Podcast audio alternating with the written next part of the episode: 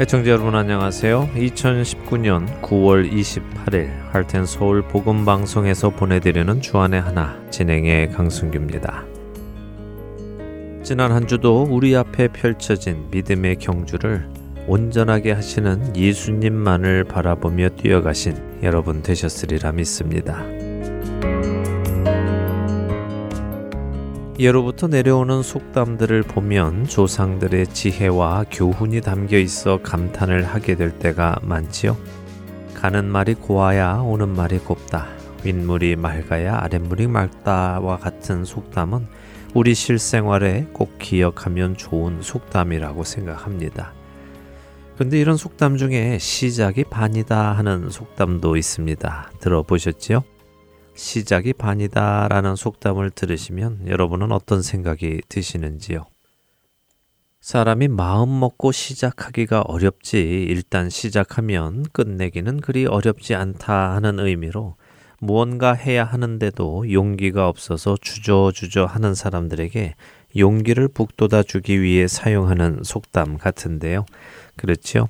저도 종종 그렇게 시작이 반이야 믿고 시작해봐 하시며 용기를 주시는 분들을 만나 뵌 적이 있습니다. 아마 여러분들 역시 그렇게 용기를 얻으시거나 또 누군가에게 용기를 주셨을 것 같은데요. 그런데 이 속담이 준비도 안 된 사람을 충동시켜 일을 시작하게 하고 나중에 난처한 일을 겪게 할 수 있다며 생각을 잘 해서 사용해야 한다는 분도 계시더군요. 그 말씀도 나름 일리가 있지요.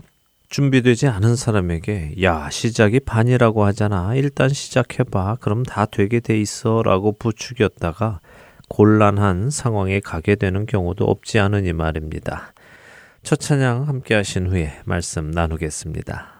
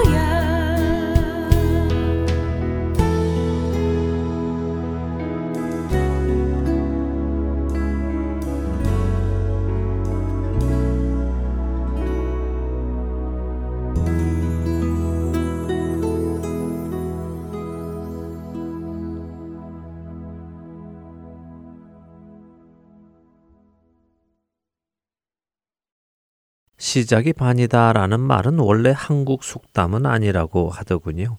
고대 그리스의 철학자 아리스토텔레스가 한 말이었다고 합니다. 그런데 원래 이 아리스토텔레스가 한 말은 시작이 반이다라는 말은 또 아니었다고 하네요. 그가 한 말은 well begun is half done. 그러니까 시작을 잘하면 반은 성공한 것이다 하는 의미였지요. 이렇게 보면 아리스토텔레스가 하려고 한 말은 일단 시작만 해라 그러면 반은 한 것이다 라는 시작이 반이다 라는 의미보다는 시작을 잘 준비하여서 해라. 그것이 일 전체의 반이나 차지할 만큼 중요한 것이다 라는 말일 것입니다. 시작이 중요하다는 말은 같지만 그 의미는 서로 다른 것이죠. 저는 사실 우리에게 알려진 시작이 반이다라는 의미는 별로 즐겨 쓰지 않습니다. 누군가 이야기한 대로 준비가 되지 않았는데 무대뽀로 시작만 했다가 잘 되면 다행이지만 안 되면 곤란해지기 때문이지요. 곤란한 것 자체가 문제라기보다 곤란한 일이 생겨서 다른 이들에게 피해를 주고 또 자기 자신에게도 해가 되는 무책임한 행동이 문제라고 저는 생각합니다.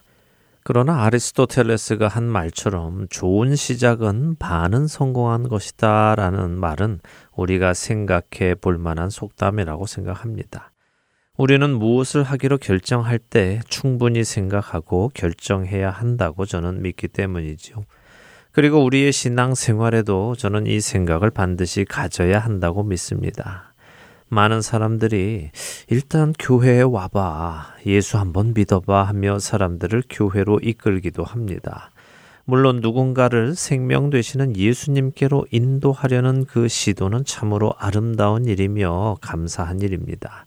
그러나 동기와 목적이 좋다고 해서 방법은 상관이 없는 것은 아닙니다. 우리는 누군가에게 전도를 할 때도 진리를 정확하게 설명해 주어야 합니다. 그리고 그들이 듣고 신중히 생각하고 결정하도록 도와주어야 합니다.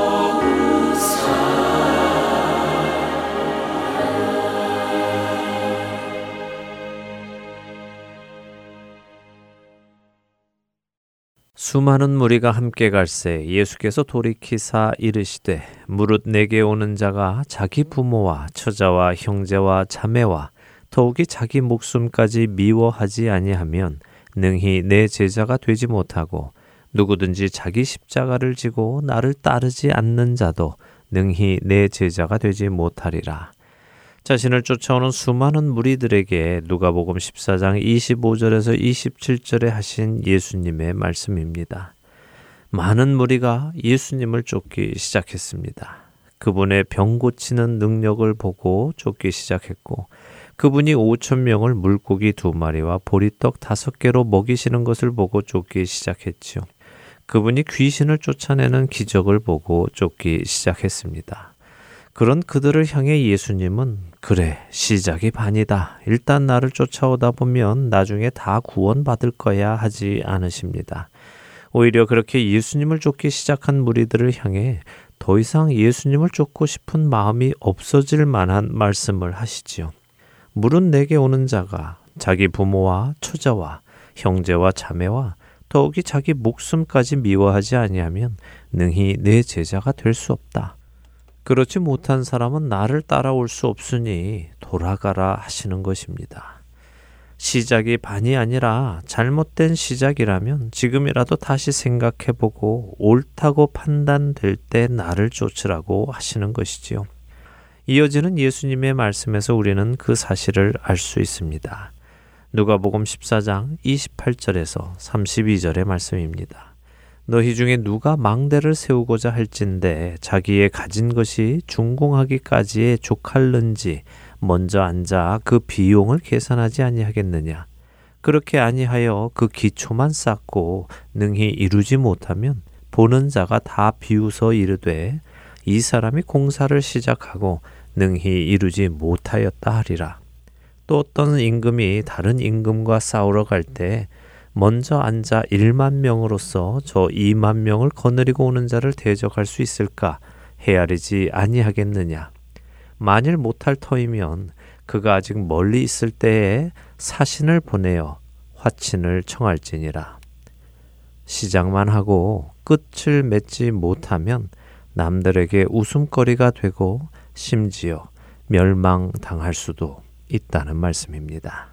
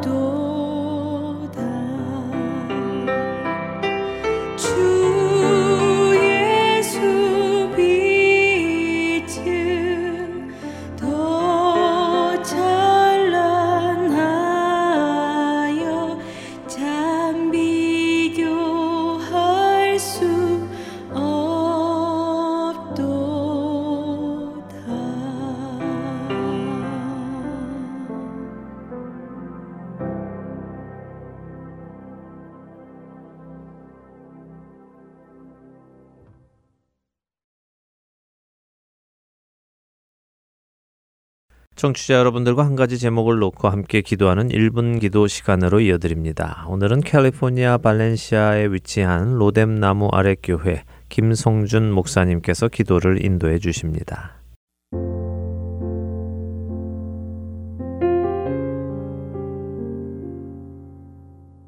하트앤서울 복음방송 1분 기도 시간을 맡은 캘리포니아 발렌시아에 위치한 로뎀 나무 아래 교회 김성준 목사입니다.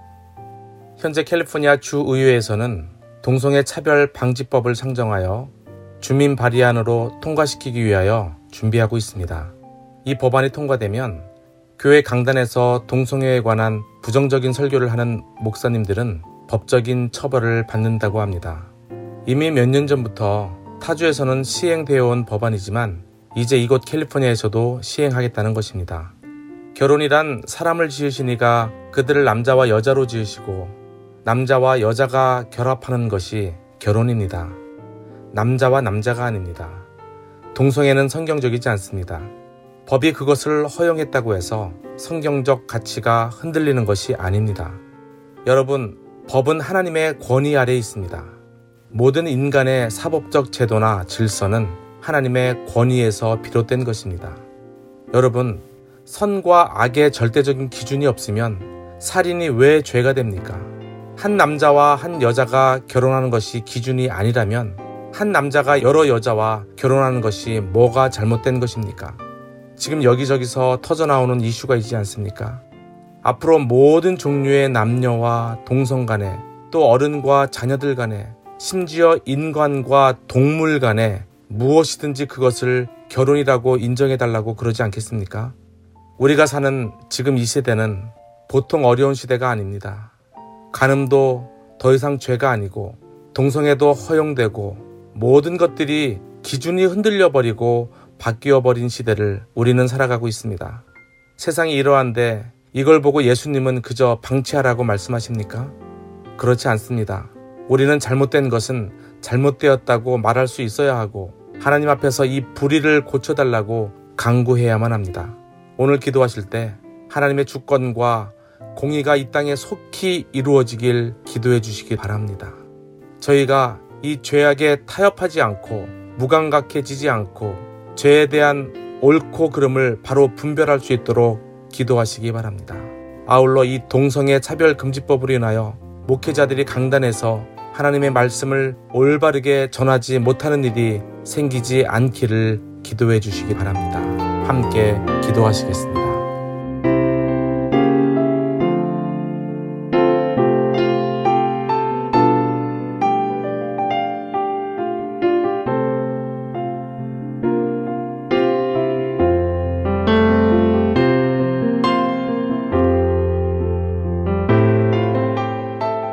제가 마무리 기도하겠습니다. 하나님 아버지, 감사합니다. 이 시간 만연해가는 죄악 속에서도 하나님의 주권과 공의가 하나님의 사람들을 통하여 이 땅에 이루어지기를 기도합니다. 이미 우리가 사는 이 미국 땅에서 동성애가 합법적으로 통과된 이후 악의 세력은 교회와 하나님의 사람들을 대적하고 있고 하나님의 사람들에게 죄에 대해 무감각하게 하려고 수단과 방법을 가리지 않고 있습니다.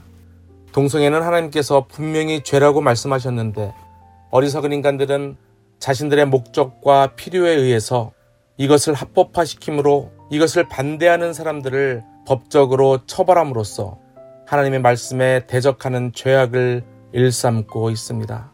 하나님, 이 땅을 불쌍히 여겨 주시옵소서.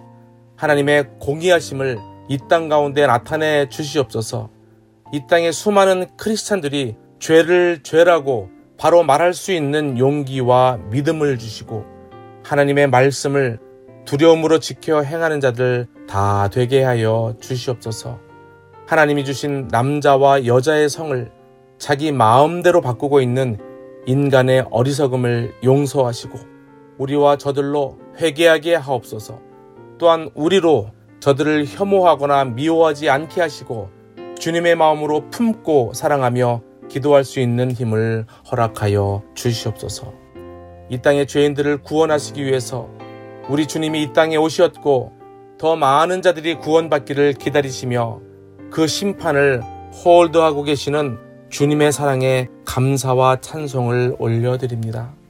결국 악한 세력은 주님의 심판에 멸망당할 수밖에 없다는 것을 요한계시록에서 이미 저희에게 말씀하시고 보여 주셨사오니 저희는 구원받은 자로서 이러한 죄악 속에서도 실망하거나 낙심하지 않고 하나님의 말씀을 의지하여 평안을 잃지 않고 항상 기뻐하고 쉬지 말고 기도하며 범사에 감사할 수 있게 하시며 하나님의 주권과 공의가 하나님의 사람들을 통하여 이 땅에 이루어지기를 원합니다.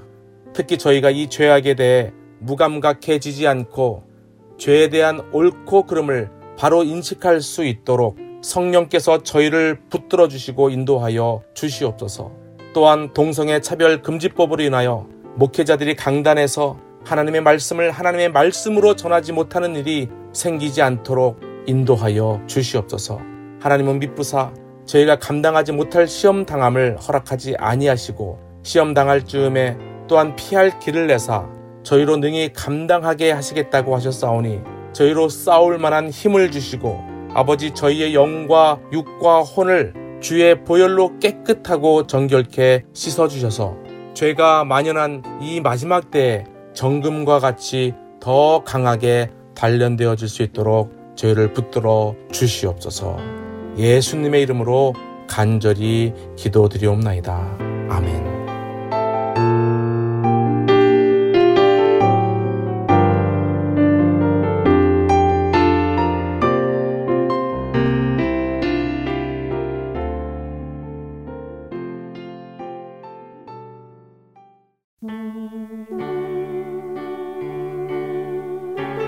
나는 소리요. 빈들에서 외치는 소리요. 주의 길을 곧게 하라고 광야에서 외치는 자의 소리. 할텐서울 복음선교회에서는 복음 사역에 함께 동참하실 분을 찾습니다. 봉사로, 기도로, 후원으로 예수님을 전하고 생명을 구하는 일에 동참하실 분들은 전화번호 602-866 8999로 연락 주시기 바랍니다.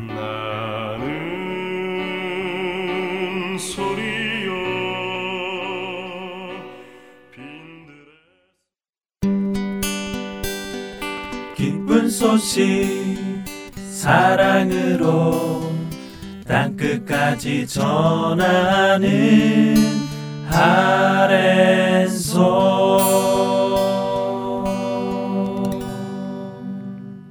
스스로 왕이 되어 살아가던 구약의 어두운 사사시대 속에서도 구원의 손길을 거두지 않으시는 하나님을 만나는 시간입니다. 사사기 강의 룻기 편으로 이어드립니다.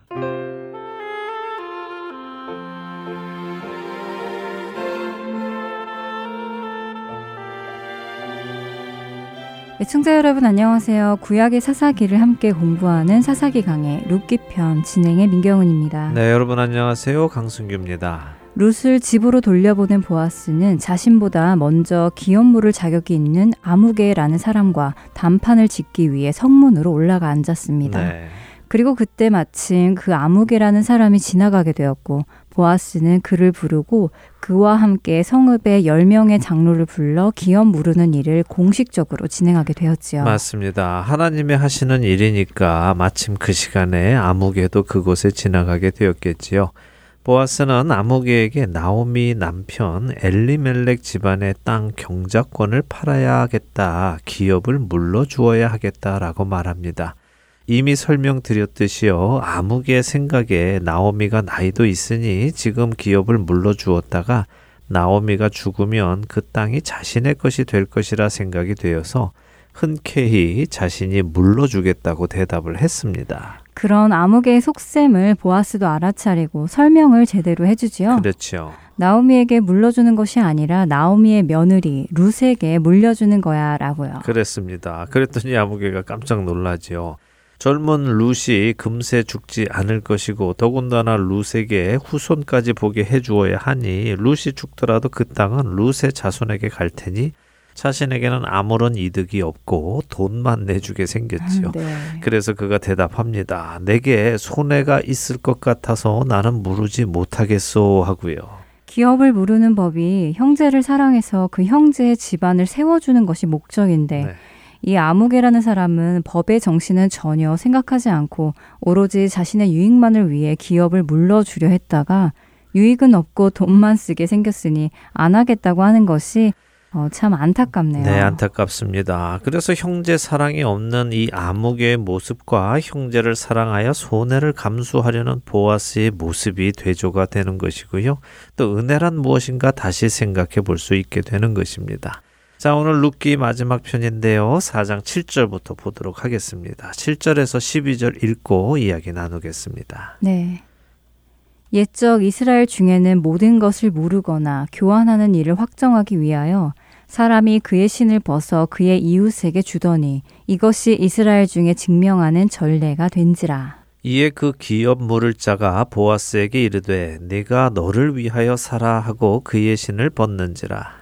보아스가 장로들과 모든 백성에게 이르되 내가 엘리멜렉과 기럨과 말론에게 있던 모든 것을 나오미의 손에서 산 일에 너희가 오늘 증인이 되었고 또 말론의 아내 모압 여인 룻을 사서 나의 아내로 맞이하고 그 죽은 자의 기업을 그의 이름으로 세워 그의 이름이 그의 형제 중과 그곳 성문에서 끊어지지 아니하게 함에 너희가 오늘 증인이 되었느니라 하니 성문에 있는 모든 백성과 장로들이 이르되 우리가 증인이 되나니 여호와께서 내 집에 들어가는 여인으로 이스라엘의 집을 세운 라헬과 레아 두 사람과 같게 하시고 내가 에브라스에서 유력하고 베들레헴에서 유명하게 하시기를 원하며 여호와께서 이 젊은 여자로 말미암아 내게 상속자를 주사 내 집이 다말이 유다에게 낳아준 베레스의 집과 같게 하시기를 원하노라 하니라 자, 아무개라는 사람이 자신에게 있는 권리, 형제의 기업을 물러줄 권리를 포기하겠다고 선언했습니다. 네. 제가 지금 권리라고 말씀을 드렸습니다. 그동안도 그렇게 표현을 했고요. 아, 보통 우리들은 형제를 도와야 하는 이 고엘 제도를 의무라고 생각을 합니다. 물론 의무이기도 하지요. 그러나 이것은 의무이기 이전에 권리이기도 합니다. 만일 우리 모두가 선한 사람들이고 선한 일을 하기 늘 원한다면요. 힘들어진 형제를 서로 도우려고 하겠죠. 그렇죠. 우리가 선한 사람들이라면 당연히 서로 도우려 하겠죠. 그렇죠. 근데 그렇게 서로 도우려 한다면 의무보다 권리를 찾게 될 것입니다. 내가 해야 돼 하는 의무감에서가 아니라 내가 할 수 있는 권리를 얻어서 하는 것이죠. 자, 지금 룻기 저자는요. 옛적 이스라엘 중에는 모든 것을 물으거나 교환하는 일을 확정하기 위해 사람이 그의 신을 벗어 그의 이웃에게 주는 전례가 있었다고 설명을 하시지요. 네. 그 이야기는 지금은 그런 전례가 없어졌다는 이야기도 됩니다. 그렇죠? 그렇네요. 어, 지금도 여전히 그런 일이 있다면 굳이 설명할 필요가 없겠네요. 네, 맞습니다. 룻기 기자는 지금은 없어진 그 옛날의 전례, 다시 말해 룻의 시대에는 있었던 전례, 그러니까 지금 룻기를 쓰는 이때에는 없는 전례를 설명하는 것입니다. 신을 벗어주면 내 권리를 양도하는 의미라는 것이죠. 신을 벗는다는 것은 자신의 권리를 내려놓는다는 의미입니다. 하나님 앞에서 모세나 하나님의 군대 장관 앞에서 여호수아가 신을 벗은 것처럼 말인가요? 그렇죠. 모세도 여호수아도 하나님 앞에서 자신의 모든 권리를 내려놓고 그분의 말씀을 따라 살아가야 함을 나타내는 것이죠. 자, 제가 이 설명을 드리는 이유, 그러니까 신을 벗는 것이 자신의 권리를 양도하는 의미다 하는 것을 설명드리는 이유는요. 지금 이 아무개가 8절에 보아스에게 내가 너를 위하여 살아 하며 자신의 신을 벗은 것을 종종 신명기 25장에 나오는 율법을 시행하는 것이라고 이해하시는 분들이 계셔서 그렇습니다. 어, 신명기 25장에 이런 율법이 나오나 보죠? 네. 어떤 율법인가요? 어, 할리자라는 모세의 율법인데요. 신명기 25장 5절에서 10절에 있는 율법입니다. 한번 읽어보지요. 형제들이 함께 사는데 그중 하나가 죽고 아들이 없거든 그 죽은 자의 아내는 나가서 타인에게 시집가지 말 것이요. 그의 남편의 형제가 그에게로 들어가서 그를 맞이하여 아내로 삼아 그의 남편의 형제 된 의무를 그에게 다 행할 것이요. 그 여인이 낳은 첫 아들이 그 죽은 형제의 이름을 잊게 하여 그 이름이 이스라엘 중에서 끊어지지 않게 할 것이니라. 그러나 그 사람이 만일 그 형제의 아내 맞이하기를 즐겨하지 아니하면 그 형제의 아내는 그 성문으로 장로들에게로 나아가서 말하기를 내 남편의 형제가 그의 형제의 이름을 이스라엘 중에 잊기를 싫어하여 남편의 형제된 의무를 내게 행하지 아니하나이다 할 것이요. 그 성읍 장로들은 그를 불러다가 말할 것이며 그가 이미 정한 뜻대로 말하기를 내가 그 여자를 맞이하기를 즐겨하지 아니하노라 하면 그의 형제의 아내가 장로들 앞에서 그에게 나아가서 그의 발에서 신을 벗기고 그의 얼굴에 침을 뱉으며 이르기를 그의 형제의 집을 세우기를 즐겨 아니하는 자에게는 이같이 할 것이라 하고 이스라엘 중에서 그의 이름을 신 벗김 받은 자의 집이라 부를 것이니라. 네. 어, 정말 상황이 지금 룻기와 아주 비슷하네요. 네, 비슷하죠. 네. 네, 비슷합니다. 형제의 집안의 대를 이어주어야 하는 의무를 이야기하고 있습니다. 그런데요, 비슷하지만 같지는 않습니다. 이 할리자라는 율법은 먼저는 친형제가 이 일을 감당하려 하지 않을 때에 적용이 되는 법입니다. 그리고요, 당사자 여인이 이 일을 문제 삼아야 합니다. 그리고 그 여인이 남자의 신을 벗기고 얼굴에 침을 뱉지요. 하지만 지금 룻은 여기 있지 않지요. 또 룻이 이 일을 문제 삼지도 않았습니다. 더군다나 아무개는 룻의 남편의 친형제도 아니지요. 그래서 드리는 말씀입니다. 이것이 비슷은 하지만 같지는 않다는 것입니다. 그러니 지금 이 아무개가 하는 일이 신명기 25장의 율법에 근거해서 하는 것이다라고 이해하지 마시고요. 성경의 저자가 말씀하시는 대로 예전에 그런 전례가 있었다 하고 이해하시면 된다는 말씀을 드리는 것입니다. 작은 것 하나도 정확하게 성경을 바라보라는 말씀이시군요. 그럼요. 작은 것 하나도 정확하게 바라보는 습관을 들여야 합니다. 자, 어쨌든 아무개는 자신의 권리를 보아스에게 양도합니다. 보아스는 이 일에 대해 장로들과 모든 백성 앞에서 선포하며 자신이 엘리멜렉과 기련과 말론에게 있는 모든 것을 나오미의 손에서 사서 기업을 물러주는 것을 공표합니다. 드디어 나오미와 루시 기다렸던 일이 공식적으로 선포되네요. 네. 많이 기다렸을 텐데요. 오랜 동안 마음 졸이면서 기다렸지요. 네. 자, 이렇게 보아스가 공표를 하자 성문에 있는 모든 백성과 장로들이 먼저는 보아스의 집에 들어가는 여인인 룻을 축복을 합니다. 어떻게 축복을 합니까? 하나님께서 룻을 이스라엘의 집을 세운 라헬과 레아 두 사람 갖게 해주시라고 축복하네요. 그렇습니다. 이스라엘의 어머니가 된 두 여인처럼 많은 자손을 얻게 해달라는 축복이지요. 음. 그리고 둘째로 하나님께서 보아스를 에브라스에서 유력하고 베들레헴에서 유명하게 해주시라고 축복을 합니다. 세 번째로 하나님께서 보아스의 집이 다말이 유다에게 낳아준 베레스의 집과 같게 하시기를 축복합니다. 사실 다말과 유다의 모습과 지금 보아스와 룻의 모습에는 공통점이 몇 가지 있지요. 시아버지 유다와 며느리 다말의 나이 차가 보아스와 룻의 나이 차와 비슷했을 것이고요. 유대인 유다와 이방인 다말, 유대인 보아스와 이방인 룻이 닮아 있습니다.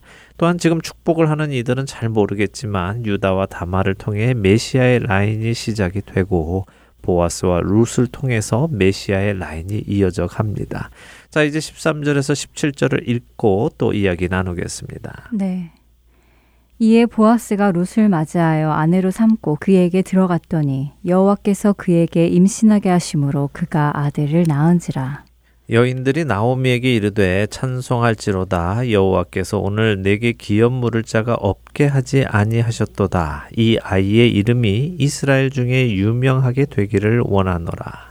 이는 내 생명의 회복자이며 내 노년의 봉양자라.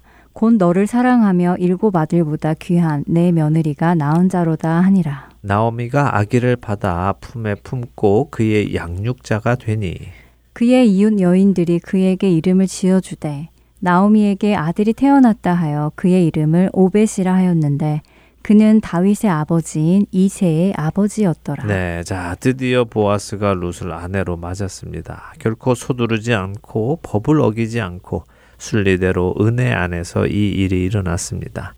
하나님께서 보아스와 룻 부부에게 임신을 허락하셔서 룻이 아들을 낳았습니다. 베들레헴의 여인들이 나오미를 격려하고 하나님을 찬송하지요. 루시 낳은 아들은 보아스의 아들이기도 하지만 동시에 나오미의 아들이기도 합니다. 법적으로 그런 거죠. 어, 나오미 곧 엘레멜렉 집안의 기업을 이어받을 자이기에 그렇습니다. 엘리멜렉 집안이 모압으로 이민 가서 거기서 죽은 후에 그렇게 끝이 나지 않고 이어가게 되었군요. 네, 자칫 모압에서 세 과부가 그냥 살다가 죽고 끝났을 수도 있었지요. 네. 그러나 나오미가 고향 하나님의 땅 베들레헴으로 돌아오기로 결정을 했고 룻은 시어머니 나오미를 섬기는 은혜를 베풀었으므로 함께 베들레헴에 돌아왔고 이곳에서 하나님께서 준비하신 기업 물을 짜 보아스를 만나 집안의 기업을 이어가게 된 것입니다.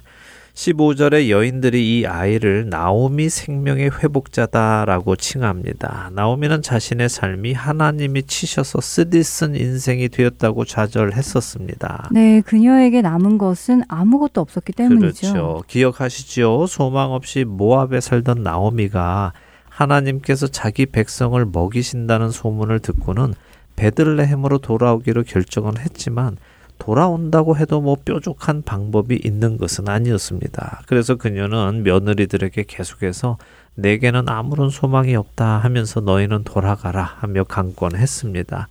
베들레헴에 돌아와서도 나오미는 자신을 나오미가 아닌 쓰다는 의미의 말하라 불러달라고 했습니다. 아마도 그녀는 죽어도 고향에서 그냥 죽자 하는 심정으로 돌아왔는지도 모릅니다. 정말 룻기 1장에서는 나오미에게 아무런 소망이 없어 보였어요. 없었죠. 없었는데 그것이 불과 두 달 만에 뒤바뀝니다. 물론 나오미가 아들을 낳은 것은 그 후 1년 정도 지났겠지요. 네. 그러나 초실절에 소망 없이 베들레헴에 들어와서 첫날 룻이 이삭을 주우러 갔다가 돌아와서는 소망이 생겼습니다. 보아스가 집안의 기업을 물러줄 것으로 기대하게 되었지요. 그리고 7절절이 되었을 때 그 소망은 구체적이 되었고 결국 루시 시집을 가게 되었지요. 참 놀랍죠. 우리 모든 죄인들도 예수 그리스도께서 죽으시고 부활하시고 성령님께서 우리 안에 오심으로 인하여 죽음에서 생명으로 옮겨지고 아무 소망 없이 자신의 죄 속에서 죽기만을 기다리던 죄인들이 천국의 소망을 품고 살아가게 된 것처럼 나오미의 이야기는 우리의 이야기와 닮아 있습니다. 여인들이 찬송하는 것처럼 우리 역시 찬송할 수밖에 없네요. 아멘.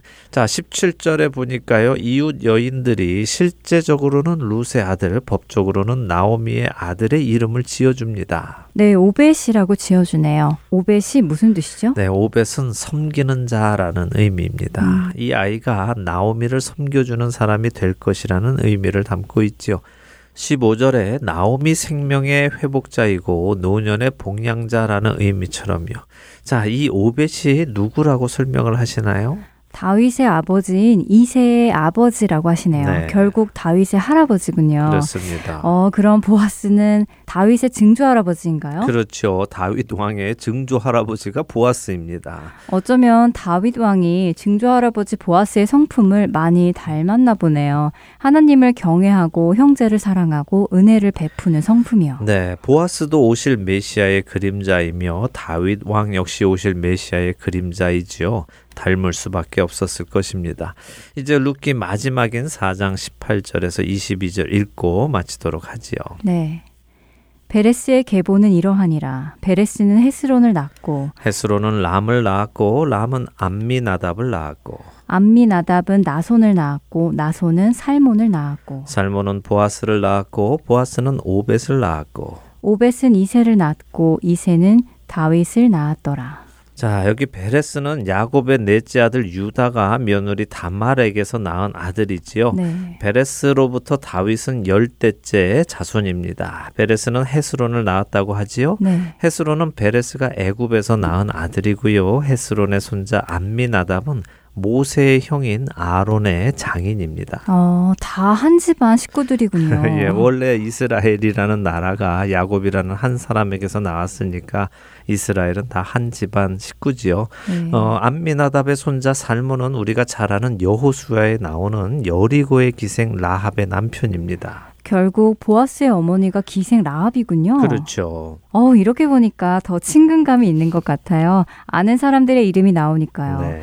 그런데 어쩌면 보아스는 어머니가 가나안 사람이어서 이방 여인인 룻에게 더 잘해 주었을지도 모르겠네요. 어, 뭐 그런 이유도 없지는 않았을 것입니다. 기생 라합은 가나안 여인으로 하나님의 백성 안에 들어오게 되었죠. 네. 유대 전승에 의하면요. 여호수아가 여리고성에 보낸 정탐꾼 두 명 중에 한 명이 바로 이 기생 라합과 결혼한 살몬이라고 전해집니다. 이렇게 살몬과 결혼하게 된 라합 그 사이에서 태어난 보아스는 어쩌면 남들보다 더 포용력이 있는 삶을 살았을 것입니다. 이미 자신이 유대인과 가나안 사이에 혼혈인이었기 때문이지요. 지금 유다와 다말의 아들 베레스도 말씀드린 대로 유대인과 이방인의 혼혈입니다. 또한 보아스도 유대인과 이방인의 혼혈이지요. 보아스와 루시 낳은 아들 오벳 역시 유대인과 이방인의 혼혈입니다. 이것은 우리에게 무엇을 보여줄까요? 음, 이스라엘의 왕 다윗뿐 아니라 왕 중의 왕이신 예수 그리스도께서 이렇게 유대인과 이방인들 부부 사이에서 오셨다는 것이 왠지 하나님의 백성은 유대인뿐만이 아니라 하나님의 은혜 받는 모든 이들이 될 수 있다는 사실을 보여주시는 것 같아요. 맞습니다. 하나님은 유대인을 먼저 선택하셨습니다. 그러나 하나님은 은혜를 베푸셔서 유대인과 이방 여인의 몸을 통해 메시아를 보내시지요. 룻기의 주인공 룻은 모압 여인입니다. 아브라함의 조카 롯이 자신의 딸과 동침하여 얻은 좋지 않은 혈통입니다. 더군다나 하나님께서는 모압과 암몬은 하나님의 총회에 들어오지 못한다고까지 하셨지요. 네. 그러나 하나님은 모든 이들에게 은혜를 베푸시는 분이십니다. 자신의 처지를 깨닫고 하나님의 날개 안으로 도움을 받고자 들어오는 모든 사람에게 하나님은 은혜를 베푸십니다. 결국 이 룻기를 통해 우리가 보는 것은 하나님의 은혜입니다. 자기 소견에 옳은 대로 살아가던 시대, 사사 시대, 사람들은 실수하고 죄를 짓고 하나님의 말씀대로 살지 않고 자기 욕심을 따라 살아가며 하나님의 약속이 있는 땅에 들어와서 모든 것을 망쳐 놓았습니다. 그러나 하나님께서는 그런 그들을 버리지 아니하시고 그들이 자신의 죄를 깨닫게 하시고 이를 위해 때로는 징계하시고 징계하신 후에 깨닫고 회개하면 그들을 다시 쌓아매시고 회복시키시고 복주시며 그들이 하나님을 참으로 알아가기를 원하셨습니다. 네, 지난 9개월 동안 사사기를 보며 그런 하나님을 알게 되었고 경험하게 되었습니다. 하나님의 관심은 하나님의 백성을 구원하는 데 있으시다는 것을 다시 한번 깊이 깨닫게 되었습니다. 징계와 심판이 목적이 아니라요. 네, 그렇죠. 만일 하나님의 목적이 징계와 심판에 있으셨다면 하나님은 그 아들 예수 그리스도를 보내지 않으셨을 것입니다. 그러나 공의의 하나님은 동시에 사랑의 하나님이시고 극률의 하나님이시기에 우리로 우리 죄 안에서 죽지 않고 돌이켜 나와 구원에 이르기를 원하시는 분이십니다. 그리고 하나님의 품 안으로 오는 자들을 내치지 않으시는 분이시지요. 사사시대에 이스라엘 민족이 죄를 짓고 우상을 섬겼지만 하나님께서는 그들의 조상 아브라함과의 약속을 신실하게 지키시며 그들을 구원하기 위하여 다윗의 조상을 준비하고 계셨음을 우리는 룻기를 통해 보았습니다. 그리고 이를 통하여 우리 모든 죄인을 구원하실 예수 그리스도의 오심을 준비하고 계시는 하나님도 어렴풋이 볼 수 있는 것이지요. 그러게요. 룻기를 보며 온 인류를 구원하실 하나님의 계획, 하나님께서 우리를 위해 준비하신 고엘, 기업물을 자 되시는 예수님을 보게 되어서 참으로 감사했습니다. 그 은혜를 누리며 그 은혜를 전하며 살아가는 우리 모두가 되기를 바랍니다. 사사기 강의 룻기 편 마지막 시간 마쳐야겠네요. 그동안 함께 해주신 여러분들께 감사드립니다. 하나님의 풍성하신 은혜 안에 늘 거하시는 여러분들 되시기 바랍니다. 애청해 주셔서 감사드리고요. 안녕히 계십시오. 안녕히 계세요.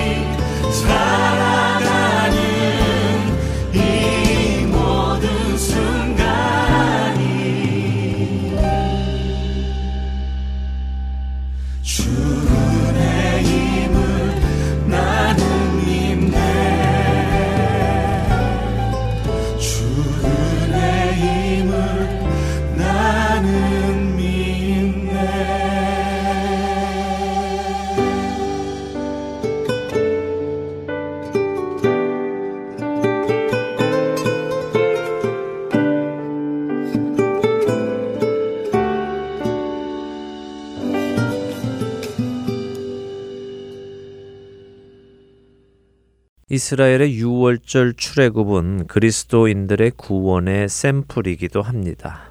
애굽의 종살이에서 유월절 어린 양의 피로 구원받고 자유하게 되고 그 땅에서 나와 약속의 땅, 젖과 꿀이 흐르는 땅으로 가는 그들의 모습은 죄와 사망의 종살이를 하던 우리가 하나님의 어린 양이신 예수 그리스도의 피로 구원받고 자유하게 되어 약속의 땅, 천국으로 가는 모습과 같습니다.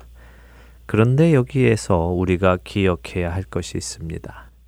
출애굽을 한 이스라엘 민족 1세대 중에 약속된 가나안 땅에 들어간 사람들은 그리 많지 않았다는 것을 말입니다.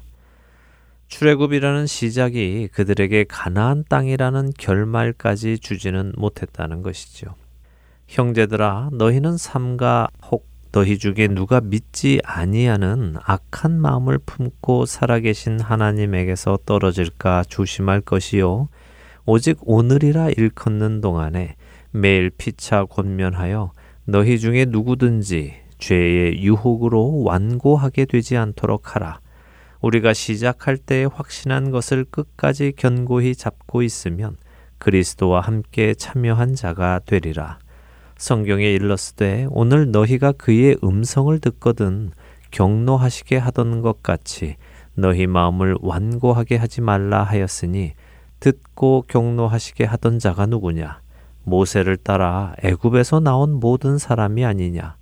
또 하나님이 40년 동안 누구에게 노하셨느냐? 그들의 시체가 광야에 엎드러진 범죄한 자들에게가 아니냐? 또 하나님이 누구에게 맹세하사 그의 안식에 들어오지 못하리라 하셨느냐 곧 순종하지 아니하던 자들에게가 아니냐 이로 보건대 그들이 믿지 아니하므로 능히 들어가지 못한 것이라 히브리서 3장 12절에서 19절의 말씀입니다. 히브리서는 우리 그리스도인들의 신앙생활과 출애굽한 이스라엘의 신앙생활을 비교하며 설명해 주고 계십니다. 이스라엘 민족이 출애굽을 한 것은 애굽을 벗어나기 위한 것이어서는 안 되는 것이었습니다. 그들이 출애굽을 한 이유는 하나님께서 가라 하신 약속의 땅에 가기 위한 첫 걸음이어야 했습니다. 단지 애굽이 싫어서 거기서 종로로 타는 것이 싫어서 나왔다면 그것은 잘못된 시작인 것입니다. 그들이 하나님의 말씀을 순종하여 유월절 어린 양을 잡고 그 피를 문설주에 바르고 그 고기를 먹고 모세를 따라 홍해를 건너 광야에 들어온 이유는 하나님이 가라 하신 가나안에 가기 위해서여야 했습니다. 남들이 간다니까 더 이상 노예로 일하지 않아도 된다니까 그런 이유로 쫓아 나온 사람들은 광야의 어려움을 겪을 때 하나님을 원망하고 모세를 원망하고 불만을 토하고 애굽의 삶이 더 좋았다며 불평을 했습니다. 이로 인해 그들은 하나님의 안식에 들어가지 못했지요. 그들에게는 하나님을 향한 믿음이 없었습니다. 사랑하는 할텐 서울 복음 방송 애청자 여러분. 여러분의 신앙의 시작은 무엇이었습니까? 무엇이 동기였고 무엇이 목적이었습니까? 올바른 동기와 목적을 가지고 시작하셨습니까? 그 길을 가고 계십니까? 시작이 반이다라는 속담 대신 저는 가다가 중지하면 아니감만 못하니라라는 속담을 기억하기 원합니다. 우리가 세상을 버리고 예수 그리스도를 쫓기로 결정했다면 그 결정한 삶을 살아내어야 할 것입니다. 어떠한 상황에서도 어떠한 어려움을 겪는다 할지라도 내가 세상을 등지고 하나님 나라로 방향을 정했다면 가다가 중지하지 말고 믿음으로 끝까지 그 길을 가게 되기를 소망합니다. 그리하여 유종의 미를 거두는 우리 모두가 되기를 소망하며 오늘 주안의 하나 여기에서 마치도록 하겠습니다. 함께 해주신 여러분들께 감사드리고요. 저는 다음 주 이 시간 다시 찾아뵙겠습니다. 지금까지 구성과 진행의 강순기였습니다. 애청자 여러분 안녕히 계십시오.